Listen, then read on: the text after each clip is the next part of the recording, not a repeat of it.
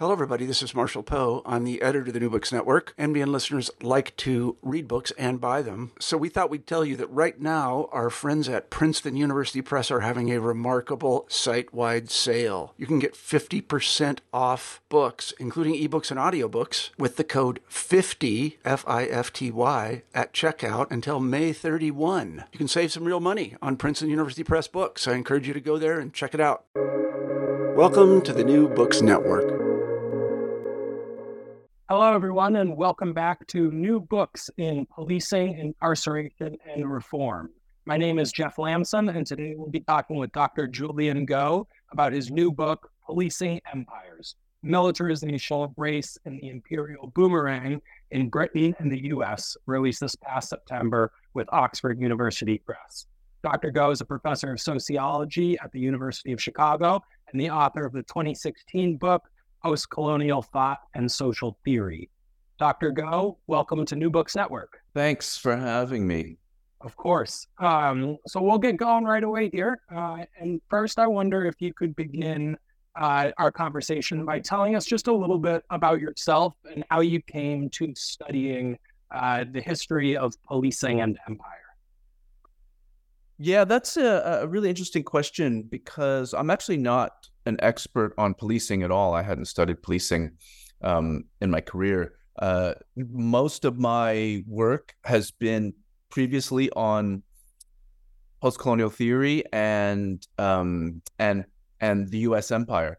Um, and so, actually, my first two sole-authored books were about the U.S. empire. I had a first book on U.S. colonialism in Puerto Rico and the Philippines, and then I had a second book, sort of comparing uh, on a on a macro historical scale the patterns and dynamics of the U.S. empire for a couple centuries with the British Empire. That was called Patterns of Empire. So I hadn't really done a lot of work on policing, but of course, from this research uh, and my prior knowledge into colonialism, really, um, I, came interested in in questions of policing because colonial policing is a very interesting thing. Um, the use of coercion and violence um, by police in the colonial site, um, working with the military is a very foundational part of colonialism. Um, and so I also, you know, I always had an interest in colonial policing and, and military um, colonial counterinsurgency and so on. But policing itself was not my main interest. What happened was, you know, 2014, I think a lot of us um, got interested in, of course, what's happening in the United States with police violence against African Americans, and and and Ferguson really piqued a lot of people's interest, and for me in particular, it piqued my interest, and particularly what piqued my interest was this profound militarization that was quite clear on the streets of Ferguson. Um, we see it now, of course, we almost take it for granted, but you know what we saw on the television a lot of people hadn't thought about it before hadn't seen it before was really our police in ferguson and even standing rock as well um, our police being uh, paid by um, our tax dollars um, armed as a as an army would be um, and essentially armed and readied to treat citizens whose very taxes are paying their salaries and for this equipment to treat them as enemies of war and this was a really interesting thing to me. And as again, as a scholar of imperialism and colonialism, one of the things that conjured, of course, was this image of, you know, this is not uh, unique to um, what's happening now. This is you see this in the long history of U.S. colonialism, heavily armed police overseas and and in, the imperial frontier. So um, I began to think about these connections really, um, and I already knew something about some of the figures that were involved in U.S. policing historically, such as a man named August Vollmer, who um, was the first police chief at Berkeley in the early 20th century. Very important figure in policing. Your your historians of policing um, who are listening now will know Vollmer's name probably, and a lot of police officials will know Vollmer's name because he's considered the father of modern policing. And and I already knew of him, but not because of his policing, but because I knew that he had previously served in the U.S. military and during the Spanish American War in the Philippines and had been part of the colonial counterinsurgency force of the U.S. military to squash the Philippine American War. So I, you know, I already knew this stuff, and I began to see these connections, and so that really piqued my interest, and and I get really, um, really interested in in militarization of police and and how in the hell we got to this point, right? Where where we see these police officials um, or basically police acting as and, and armed as armies. Excellent. So I I think that segues pretty well into the second question I had, which is before we get into the specific arguments of the book and sort of your your work toward answering some of those questions you just brought up. I'm curious if you could talk a little bit about the methodology and your discipline as you come to this work. Um, like you said, a, a, lot of work has come out over the past 10 years or so on the history of policing um, from a few different fields. Um, but this one stands out. You talk, you write that it's a historical sociology of militarization. Um, and you write that it permits us to see that police militarization is a social product generated under definite social conditions and there's and there's a comparative element to your methodology looking at both the british and the us context so uh, like i said I'll, we'll get into sort of the specific arguments in a minute but i'm just curious if you could talk a little bit about how that approach to this history offers something new for us to understand the history of policing broadly, but in, in your case, the militarization particularly. Yeah, that's also a really interesting question because, you know, most scholars of policing who are, are coming from sociology departments tend to be criminologists or ethnographers, right? Ethnographers of policing. So a lot of my, you know, um, colleagues' work on policing is all about it's ethnographic investigations into policing. So, um, you know, to come at it from the perspective of historical sociology, which is a a, a particular subfield within sociology, is I think I think you're right. It comes at it from a particular um, angle and, and has something of a different methodology than either conventional sociological ethnographic studies would be, or statistical studies, which criminologists would do, or for that matter, just pure historians. Um, so for me, as a historical sociologist, there's a couple things that frame what I'm doing. One is that um, you know, as a as a as a non well, as as as someone who's interested in history and has studied history, but not confined to the discipline of history, I have a little bit more license to do a couple of things that some historians will probably balk at and probably continue to balk at, which is A, I can be presentist, right? So driving this book is how did we get here, right? Um, how did we get to this point? And so I'm, I'm much more able to ask that kind of question. I think in a way that maybe some historians would worry and, and, and dismiss as presentism, right? Um, I don't think I'm presentist in the bad way, but uh, you know, I'm able to ask these questions right up. The other thing is, yeah, I'm, I'm able to, I, I, I, I can go beyond any particular time and place. Um, so the book is looking at the history of militarized policing from the 19th century on in the United States compared with Britain, which again, some historians, um, unless they're comparative historians or sort of global historians, might find, you know, that they'll raise their eyebrows at, um, because what what we get from his so many historians, which is wonderful and totally absolutely necessary and awe inspiring, is like very fine grained, detailed analysis of what happened in a particular set of years. Um, and that that work is great, and um, my book builds upon a lot of that work. But as a historical sociologist, right, I'm interested in a how we got here, and b broader patterns um, and broader social patterns over time. Um, and so you know, it's it's um, not probably for sociologists or even just a basic so- social scientist or even a historian who knows something about social explanation. It's probably not you know that weird to say that policing is a social product. Um, but as a historical sociologist, to say that is is really I think has a number of really important implications. It means that we have to look at the social conditions as they change over time and as they shape policing. And so policing can't be obviously seen as the static thing. It's dynamic and it's fluid and it's changing, but it's doing so not in a random way, right? What's happening with policing is shaped by social conditions at the time. And those social conditions are complex and they're changing and they're dynamic as well. Um, so, you know, just just to give you um, you know, something not not to really talk about the arguments directly just yet, but you know, one of the things of the book is is um, that I'm talking about is how um, colonialism, in a sense, needs to be thought of as part of the social conditions that shape policing. So, um, so you know, I'm interested in the book and how colonialism does shape policing, um, and I consider, you know, America's, for example, America's overseas interventions as part of the broader social landscape that shapes what policing does. So that's just you know another example of this kind of social explanation. Um, that's part of my methodology. But the other part of my methodology that I think is somewhat unique to this book compared to other sort of historical sociological work, or maybe compared to some historians' work on policing, is that I consider the social to be to include this broader global colonial scope.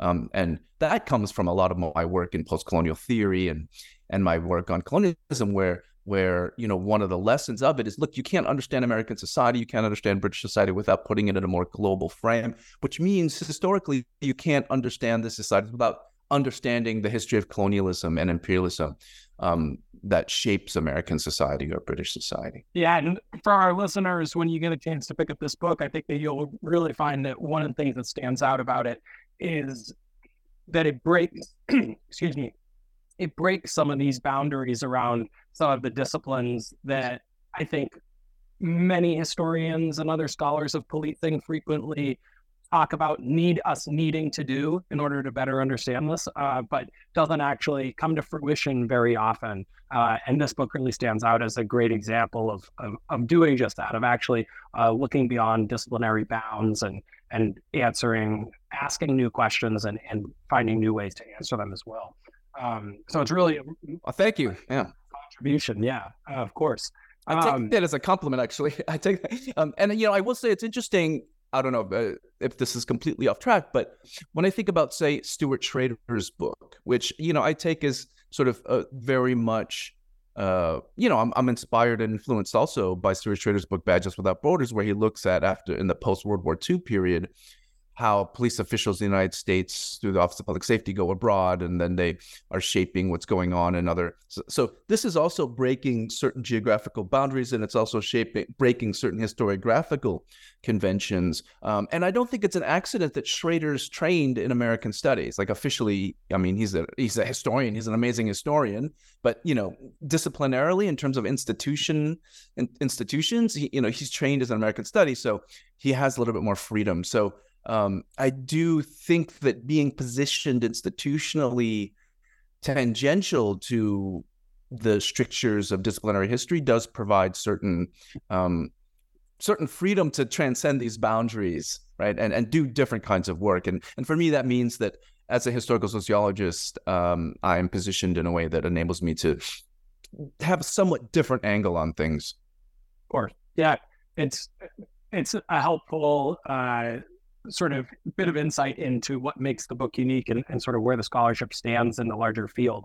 Um, so let's get into uh, the specific argument that you're making here. You you write that you're attempting to identify and explain waves of militarization in British and American policing, and and you do so by accounting for several different logics, including logics of racialization and imperialism. So could you lay out the central argument of the book for us? What what does explain these waves of militarization that you identify uh, taking place in the British and American context? Yeah, um, so that really does that question's great because it cuts it forces one to sort of cut to the heart of of what's going on in this book. And I I, I I guess I'd say there's a couple things, maybe three things going going on in this argument. Um, one is, of course, this this waves thing, right? So a when a lot of people talk about militarization, and just as a side note, militarization, as I define it, comes from the the sociologist Peter Kraska's work, where he defines militarization as the adoption by the police, not just of military arms and materials, but also military mindsets, tactics and operations, military cultures. So just to be clear, that's what I mean by militarization. I think that's actually crucial to to think about when we think about militarization of the police. But um, uh, in any case, just definitionally, that's that's what's going on. But in terms of the larger argument, one of the things that people have said, both about Britain and the United States, is that militarization is new, right? That it happens after the war on terror, happens in the 90s in the United States with the um, you know the LESO program, the program by which uh, local departments were able to get military surplus equipment. Or some people go a little bit further back. You know, Elizabeth Hinton in her wonderful book goes back to the war on drugs started by Johnson in the 60s and really begins to pinpoint profound militarization there. Um, I see this this these periods these moments as one set of waves of militarization among others and in fact so the first key argument is that there have been multiple waves of militarization over time in Britain and the United States going back to the very founding of policing in the 19th century so when the uh, police are founded, the modern police as we know it are founded in England with the London Metropolitan Police. I see that as a wave of militarization. Um, similarly, when the United States police forces, um, like New York or in the South Savannah, where a couple of departments I talk about, when they create their first modern police departments, I see that as also a, a wave of militarization. And then over time in both Britain and the United States, there are these multiple waves. So that's point A, right? militarization is is is deep. It goes to the heart and the very beginning of policing itself, or modern policing as we know it. Um, and then the question is, is well, what accounts for these waves? Um, and and here there's a kind of twofold story. One is uh, this colonial and imperial story that we've been talking about already. That is that actually I try to suggest in the book that militarization is not necessarily the best word for what's happening when the police arm themselves um, and adopt these kind of militaristic attitudes. What it really is is an effect of the imperial boomerang, by which I mean military uh, police draw not just from the military per se, but from the tools, tactics, cultures, um, technologies that are developed in the colonial and imperial peripheries and that are meant to subdue um, racialized, colonized peoples or uh, victims of empire abroad. Um, and these are created by the police sometimes, the colonial police, for example, but they're also um, created by the military. And in the colonial and imperial peripheries, of course, as scholars know, the, the, the line between colonialist, colonial police and military is almost you know non-existent, right? And so that's another interesting thing I think going on today is that this blurring of the boundaries between police and the military that's always going on is is sort of itself a colonial phenomenon because in the colonies and in the imperial peripheries the demand for coercion and the the imperative to use force on racialized populations, colonial populations, is so strong that policing and military just become indistinguishable. Um, but yeah, so so what I am finding and what I argue in the book is that each of these waves is really um, an effect of the imperial boomerang. In other words, these tactics and techniques that are created uh, for colonial rule or for imperial conquest that these are what then the police in the United States and Britain bring home and use and and and re, re, sort of change their policing uh, departments uh, by appropriating those things. Then this the other part of the story is that you know this also isn't haphazard. That police officials turn to these colonial methods or imperial methods and techniques and tactics under certain specific conditions specific to the cities and spaces in which they're operating.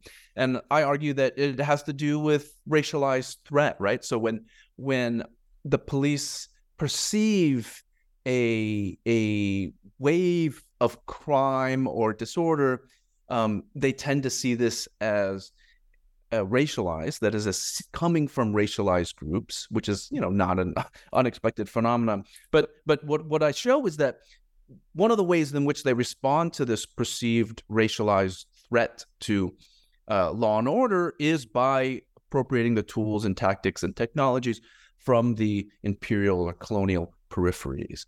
Um, and at work here is this somewhat disturbing but also predictable logic of sort of uh, imperial or colonial analogies being made, right? So police, uh, city officials, they're confronted with this wave of crime and disorder, which they see as coming largely from certain racialized populations, people that they see as inferior, as inherently criminal, as violent. Um, then they turn to the tools and tactics uh, overseas um, to try to deal with that problem, and they essentially what we call militarize the police. But um, they're really predicating that uh, adoption of these colonial uh, and imperial tools upon the assumption that these citizens in Britain or the United States who they racialize as inferior, as inherently violent, that these citizens are basically like colonial subjects overseas.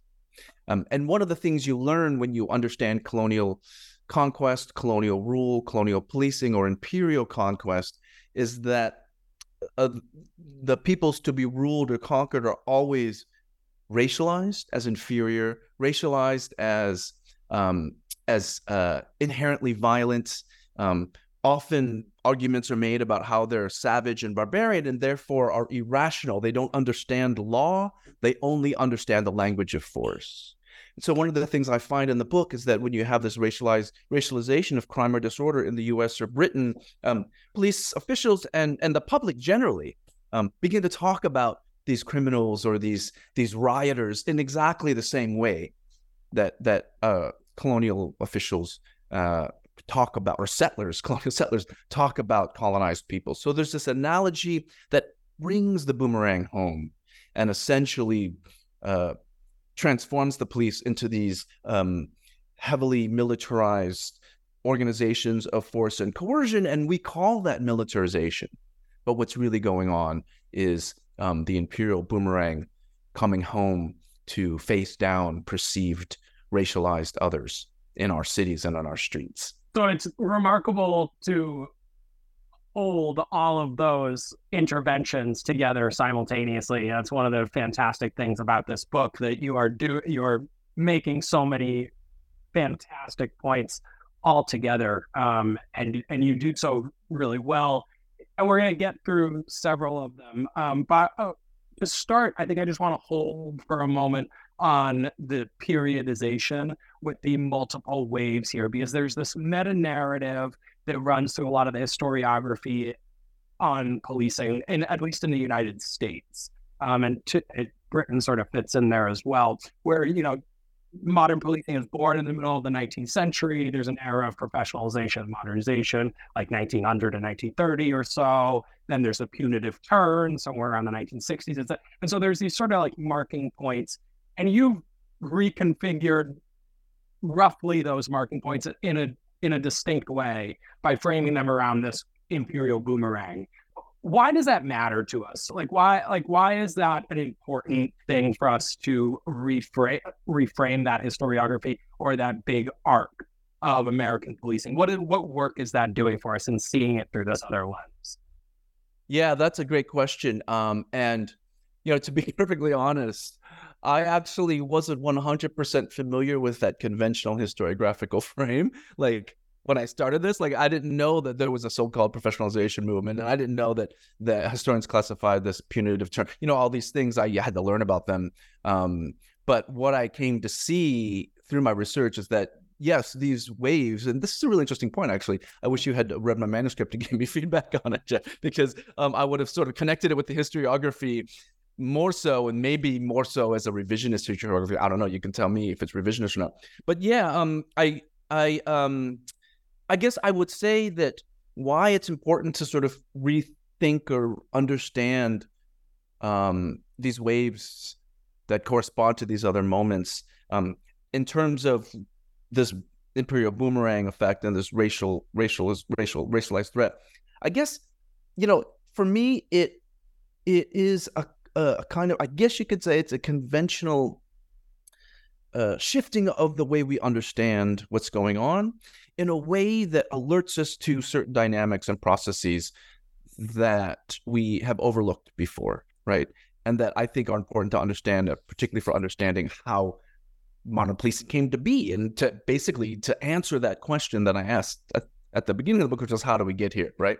So the conventional narratives are all what I would call um, domestic centered or internalist, right? That what happens to policing is more or less shaped only by what's happening uh, on our city streets um, and happening within the US. Now, it's you notice what's interesting is this, this term militarization begins to bring in the army, the military, which brings in something going on overseas, right? So even the idea of militarization should be a window into connecting what's happening on city streets and and what's happening to police with something outside the U.S. But in fact, um, that hasn't fully been explored yet in the existing literature. And so again, with exceptions like Stuart Schrader's book, where he looks at police officials going abroad, um, generally we we I think much of the literature I came across is is internalist and domestic, right? So one of the things that my book does is I think allow us, I would hope, it allows us to understand how there's all these connections between what's happening in the streets of Chicago or in London with all of these other sites of colonial violence and colonial coercion, direct connections. Um, and that then we can no longer, I would, I would argue or suggest at least, we can no longer think about these things going on in in in in the U.S. or Britain as as isolated from what's going on um, overseas and with empire. And so, uh, to me, that is interesting, and that's why I explore it. Um, I think it, it it it connects not only historiographies, right? It connects U.S. history, say, not only with British history, but U.S. history with with the colonial history of these other countries that are involved, from the Philippines to India to you know Puerto Rico and and and um, Vietnam, other other sites. Um, it connects those histories and historiographies, but it also should um, compel us to understand how policing is not a domestic institution. It is a global institution that is intimately connected with globally circulating, and I would argue, global formations of power that are deeply racialized. In, in other words, deeply imperial and colonial. Um, so yeah, I think that I don't know. I think that that's um, a different way of of understanding policing that that is informative. I I would think so. Well, I think I I agree, and I think it's absolutely is, especially because you are taking this militarization concept and saying it's not just about militarization; it's about this colonial boomerang. And so, one of the things that stands out actually in this book is that there are there are numerous examples of um, colonial or imperial tools or logics that are not militaristic on their face, right? Um, so, like your example of fingerprinting stands out uh, as as one example, um, where we can understand that there's there's something going on here, this global connection, this this imperial and colonial connection that isn't just about the relationship between the military and the police, as important as that is. And it, I think it's important to point out because somebody skeptical of of this configuration might say, sure, there are SWAT teams and tactical units and emergency response teams, but those are just compartmentalized pieces of police departments. It's not as if the whole department is militaristic. You know, your regular beat cop, then right. So somebody might uh, uh, sort of who's skeptical of this configuration might think that. So I guess I'm wondering if you could a little bit more about the power of these non-militaristic tools uh, and how it el- elucidates those imperial connections beyond you know MRAPs and and tear gas and things like that. Right, that's a great question. And this, I think, gets at this more capacious definition of militarization that Peter Kraska offers us. Um, and so, just in that example you gave, I mean, a lot of those things that you're talking about, right? So you have fingerprinting, um, you know, versus, uh, you know, MRAPs or um, uh, uniform, you know, uh, shield, you know, riot shields and so on, um, all this equipment versus all these other more subtle techniques, or even you mentioned beat cop. I mean, one of the interesting things that I learned from this research is how all of those things that don't even seem to be connected to militarization or much less connected to colonialism actually have deep connections. So, um, one of the things I show, for example, is the whole formation of the beat cop and the beat patrol comes from um, the the the slave patrols, the militia slash slave patrols, like basically these are militia operations, which is obviously militarized. And so, you know, the first beat patrols were formed by the uh, by Charles Rowan, one of the co-commissioners of the London Metropolitan Police, and the idea of a beat, a cop walking around particular swaths of territory. Rowan took directly from the uh, militia slave patrols that he was familiar with, which remember started not in southern United, well, they started in the Caribbean, and then they came up into um, the, the, the the the the American South, but it it comes from the British, right? So um, that's already getting us at a uh, at a more transnational or international approach. But but so you know even the Beat Patrol, which we don't see as having this connection to military, militarized colonial or imperial history is actually part of that history, right?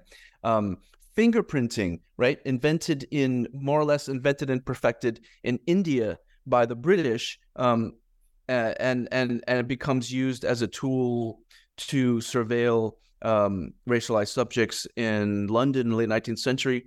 You know, also colonial origins. I mean, I guess one of the one of the things that really excites me about my findings, so to speak, as we sociologists say findings, is just really how much it attests to something that we already understand from post-colonial theorists or what post-colonial studies often hypothesizes but doesn't always show, which is how much of things that we take to take for granted and take not to be connected to imperialism or colonialism mili- or imperial militarism are in fact, you know, from these sites. So even the very idea of a centralized uniform police force with an internal hierarchy and and officers called sergeants I show in the book also that begins with the London Metropolitan Police, but it's modeled after the Dublin Police and the and the um, uh, colonial forces in Ireland. Um, and even those we forget are militarized already. So, you know, it, the police is militarized slash colonialized, whatever you want to say, all the way down. Um, and even though we don't think of these tactics or tools or technologies or forms, organizational forms as colonial or militaristic, they are, right? You know, I'm not going to say everything about the police is, but so many of the things that we talk about and don't assume to be or don't think about as being imperial or colonial or militaristic actually are. Um, and so, you know, this is one of the interesting tasks of the book is to um, sort of peel back the layers of, of policing it. And we, we take police, we take these things for granted, right? We take beat patrols for granted. We take even, even this, you know, we often take the fact that that police um, have an internal hierarchy and that they're uniformed. We take that for granted as well. But this is an invention, a social product, which also gets at this sort of sociological aspect. This, these are creations, and there's no natural necessity to them. They are created under definite conditions, and they are informed by these colonial and military um, forms and organizational forms. Um, that again, that that we we I argue have to understand if we're going to understand everything about policing.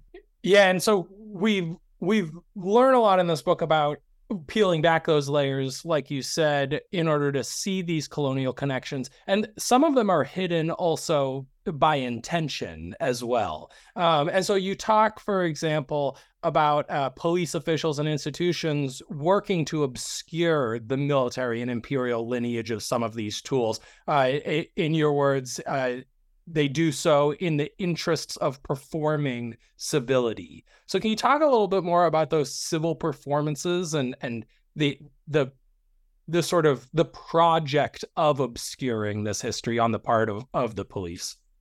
Yeah, that's also a good question because this um, language of the civil police is, of course, the language of police itself.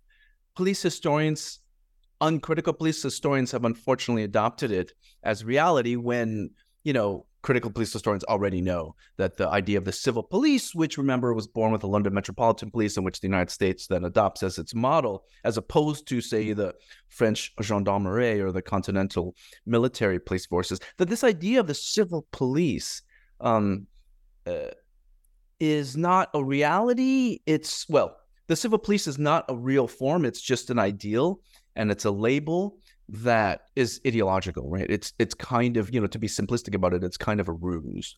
So um, what the police have to do, and what I show in the book from the very beginning, to to legitimate policing is to create the image of the civil police, to create the image of this is a police force of and by citizens, and it's gonna operate according to a model of civility and all these things. And you know, uh, police historians would know that you know the Peel's principles and all this stuff that's supposed to embody this, you know, the early forms of to protect and serve ideology, right?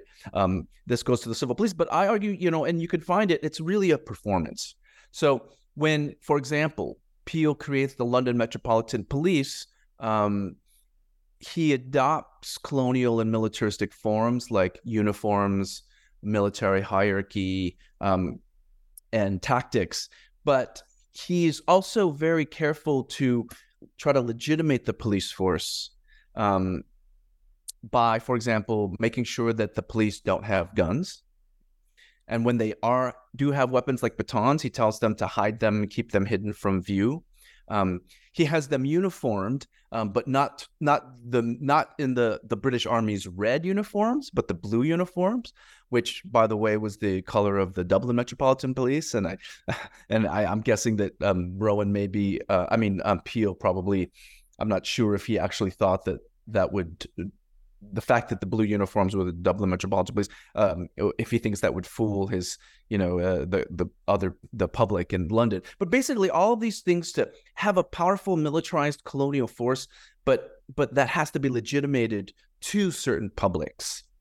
And so I really think it's crucial to think about this as performance. And here again, I'm very sociological because performances have audiences. And what one of the underlying arguments of the book is that this militarization, um, at least in the beginning, is um, uh, is it's aimed at uh, repressing um, peoples who are perceived as barbaric, or in some cases, like in London, actual Irish. Right? I argue that the London Metropolitan Police was actually created in response to to the arrival of Irish uh, into England. Um, and and and the, the performance is not for them; it's for the publics, right? So you know, before Peel created the uh, London Metropolitan Police, uh, there was a lot of concern that the English public wouldn't accept it. Like they were worried about having a uniformed police. They would associate it with the French. They hated the French, um, and they they worried that uh, that kind of um, policing system on English soil would be tyrannical. And Peel had to worry about this. Peel had to then legitimate this force um, through these what I'm calling performances um, and perform the civil police. Um, and so there's this dance that has to be, you know, that that you have to have a force that's powerful enough and that scares away the perceived racialized uh, barbarians, but you have to also signal that this militarization, this militarized force, isn't for you. You being the the white publics, right, or the the English publics in this case, but also a, a similar dynamic happens in the United States. So there's performance, there's audiences, um, and there's this um, you know this dance of militarization so you know it's not as if right so militarization is also a misleading term in that it's not as if police adopt everything whole scale without any modulation the military they have to adjust it and and and and play with it in certain ways that um, enable them to be able to do this performance of the civil police so it's a very complicated ideological ruse that leads to real um, real uh, sort of modulation of of militarized forms and tactics. So that last point really gets at this this third argument that you're making in the book, which you know you deal it, you deal with the fact that these colonial repertoires are always available to the police to import via the boomerang. They can they can always take components of it, but they don't always, right? And so there are specific conditions. Where you you say that the spe- the specific condition is the perception of a racialized threat uh, that it accelerates or maybe facilitates the the importation of these colonial tools. Uh, and so I'm wondering if you could give us some specific examples where the absence of that threat made it so they didn't inc- bring in these tools, or so, or some some of the good examples from the book where the presence of it or the perception of the presence of it meant that the police did bring in these tools.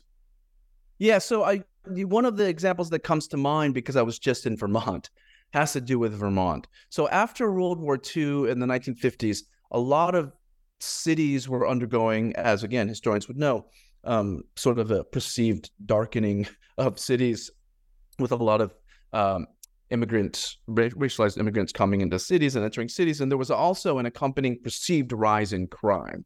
There was almost a moral panic about how these cities were now these sites of crime, even though statistically, like crime wasn't necessarily um, rising in a lot of these cities. Um, and I argue in the book that that led in places like New York and Chicago to the creation of these tactical patrol units, which are essentially early SWAT units, and that these are forms of policing that are taken from the colonies, from the British Empire, and from the US Empire. Um, but one place it didn't happen was in Vermont, and with the creation of the Vermont State Police. Um, earlier, the formation of the Pennsylvania State Police had been heavily militarized um, in 1905 when the, the first state police was formed and, and it was heavily a colonial force with a lot of um, uh, uh, veterans of the Philippine um, American War and veterans from the Philippine Constabulary. But this Vermont state police did not adopt the forms and tactics of colonial units. It did not create a kind of tactical patrol force.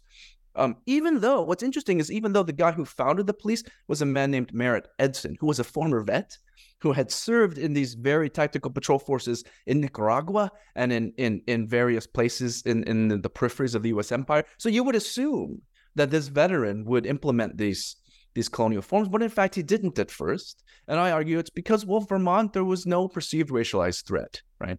Um, and at that time, the the idea of the sort of rural slash suburban um, was being constructed as a white space, as a as as a, a space that therefore is free freer from crime. And so that's one example, right? So where you should have seen a kind of militarized force because you have this military veteran who knew everything about these colonial and military forces, but he didn't. And I argue it's because there was this absence of a racialized threat. So that's just one example, and I think there's many other examples in the book that we could talk about. Um, but that that's just one example. And so, yeah, the larger argument is that militarization um, is ad- essentially and even from the very founding of police is formed to to basically target certain populations so I argue that even the London Metropolitan Police, the New York Police, the Savannah Police, they were created precisely to target certain populations, right? They were not meant for you know the white folks or you know uh, much less the even even I would argue not necessarily created for targeting the white workers, right? Which is where my argument di- diverges from some of the classic Marxist historiography. Um, but they were created for in response to and to target these particular um, racialized groups. And so you see this with the London Metropolitan Police. Once it's formed, what happens to arrests of, of Irish, you know, that the proportion of arrests of Irish go up. Um, and so you see this common pattern. Um, and it's, it's so uh, this gets at this civil force idea. So on the one hand, police have to militarize and arm themselves in response to this perceived racialized threat that's meant to target certain groups, but doing so risks uh, making white publics fearful and and make them they because they don't want to be subject to this either, right? But so in a sense, the police um, end up having to portray themselves um, as you know to protect and serve them, right? So there actually is a, a racialization to that very ideology as well, um, and this is not to say that the police don't then end up using militarized tactics on white workers, right? We know in the early 20th century that once the police are militarized, they actually use those tactics on um, all the industrial strikes, um, and and they use them on white workers, for example. Um, but I would argue that, you know, that's only after those tactic tactics and forms have been first snuck in, legitimated by the racial threat. Once they're in, once they're in the repertoire, and I like that you use that that term, Jeffrey. It's great because you know once it's in the repertoire, it can be used on any populations, even though initially it's used for you know the the the darkened proletariat, right? So you know I would argue that you know if, I don't think I say it in the book, but now uh, I, I I would I would probably phrase it this way, right? So um you know race becomes the Trojan horse for militarized policing. It's the way in which it's it's legitimated, snuck in, and that then can be used on other populations.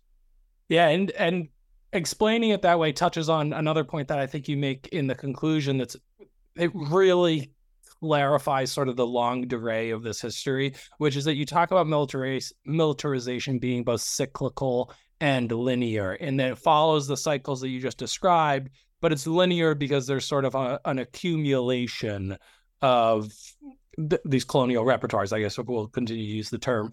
Um, and I think that that's really helpful for for understanding what's happening here and breaking through the oh no police have always been militarized no it's a new thing no they've always been you know and so that really is helpful in sort of clearing that up that yes it can be cyclical and there are moments the waves of militarization as you say but there's also sort of a a march where there's a uh, you know steady linear march toward more and more uh, you know military stuff basically yeah, yeah. There's like a layering upon layering of military forms, and so a it's it's so layered that we only see the top and we forget the bottom. Um, so that gets back to this thing we were talking about earlier, how we don't recognize all these things. Um, but B, it also means that um, you know, there's never a reversal, I would say, of of militarization, right? Even though when you have this history of waves um, and you have these moments when the police aren't adopting, actively adopting militarized tools, which is really the trough, right? In these way, um, that doesn't mean that they're actually shedding themselves of any militarized stuff. And I have yet to see any much evidence of any shedding of militarized stuff. So that gets at this constant, yeah, this linear history or this this growth trend, right? That is only punctuated by these waves, and you know that leads to the question of, um, of course, what could be done, um, and and and and and so on. But but definitely what I don't see, much to my dismay, is any retreat, any significant retreat on the on the militarization front. It's just a constant accumulation. Yeah, and I was saving this question until the very end, but uh, it's that's a good segue, so I'll ask it, which is that militarization is very much a part of the mainstream discourse on policing, and you talked about this in your story about how you came to this project in the first place. Um, but it's it's part of our lexicon currently and how folks are talking about the police in the at least in the United States. Um, I suspect in many other places as well. Um, and I guess that that leads me to a question, which is that we've talked we've talked a lot about the scholarship and the scholarly interventions, et cetera. But what would you want a more general audience to take away from this book in order to to to understand how we got where we are, or or what can be done. That's what made me think of the question. Um, yeah, I'll I'll leave it there. That's a that's a, a, also a really crucial question. So thanks for asking that. And I'm not, you know, I'm stuck here in the ivory tower of the University of Chicago, so I don't always um, have to confront this question. So I, I, very much appreciate that, and it's a crucial question. I'd say a couple things. Uh, one is um, the record. I just I want people to understand one that policing is an institution that has been created to perform certain functions um, that are not the functions that it says it is, right? So to recognize policing as an institution, like so many others, that lies, right, or intentionally or unintentionally or unwittingly or wittingly, um, all of it's you know a lot of uh, uh of of you know the this just as an example, this civil police discourse or to protect and so you know what's really going on is is uh, this is an institution created to maintain a racialized and I would say imperial order. Um, and I would really urge people to recognize that. And so it's not as if police are sometimes racist and sometimes not. Just this, it's just this. It's not that they're sometimes militaristic and sometimes not. Right? It's all the way down, and and the very institution has been forged um, uh, uh, as a racialized colonial institution. The the other thing is that um, we publics are deeply implicated in this because you know this this racialized threat and this image of the the criminal as this sort of racialized other who's intrinsically violent and barbaric and savage and who's coming like a savage on the frontier coming to steal your stuff and kill you. And and and, and this is an image of course that warrants and justifies militarized policing but it's not an image that only the police share right? This is an image that white publics hold and in a sense white publics are implicated in letting the police or even giving police a license to to arm themselves on the assumption that criminals are these you know barbarians right? On the assumption of this this colonial image this colonial stereotype. Um, and and yeah i think white publics are deeply implicated. It's not police officials are doing this i think in response to to win white public's favor and they're doing it at the behest of white publics even though we you know we might not realize that. So the other thing i want us to get us to realize is how this policing institution is is yes ultimately racist and colonial but that publics are um, everyday citizens are implicated in that right? And so we really have to question to what extent these views are true. I mean are are criminals um, like these colonial barbarians that we imagine intrinsically unable to understand law intrinsically violent or are they not human beings and are our fellow citizens not human beings so I also think that we need to understand um, and, and question those kinds of stereotypes that we have. and that we hold and that the police hold and that legitimates militarized policing in the first place. Um, yeah, that's those are a couple things that, that come to mind. Well, I think that that would be a, a hard finishing note to top. Um, so we've uh, we've taken up a lot of your time, Dr. Go. Um, and I'll just, as a final question that we like to ask on the show, um, is there a new project that you've uh, got your sights set on uh, that that you're excited about moving forward? Yeah, I'm really interested. One of the things this has got me realize is two things. Um, one, a lot of the forces of violence and forms of violence are created and and innovated in the periphery. So that also should mean that resistance to those forms of violence um, conjure innovations, but in the periphery. So I'm really interested in anti-colonial struggle. I'm really interested in in in anti-colonial resistance. I'm interested in in in these sites which are in the peripheries, right? And so I think that we want to understand um, innovation when it comes to resistance, it, it, it, logically follows from my arguments and, and the things I'm finding in the book to look to the periphery. Um, okay. And that's also very much uh, akin to and, and keeping in line with a lot of my other research. And that, that sounds like a fantastic project. And you nod to that a little bit in the conclusion of this book as well, I think. Um, so we look forward to seeing that down the road. And we want to say thanks for joining us today and sharing your work. Again, Julian Go's new book is Policing Empires Militarization, Race, and the Imperial Boomerang in Britain and the US. And you can find it out now from Oxford University Press. Dr. Go, thank you very much. Thank you, Jeffrey.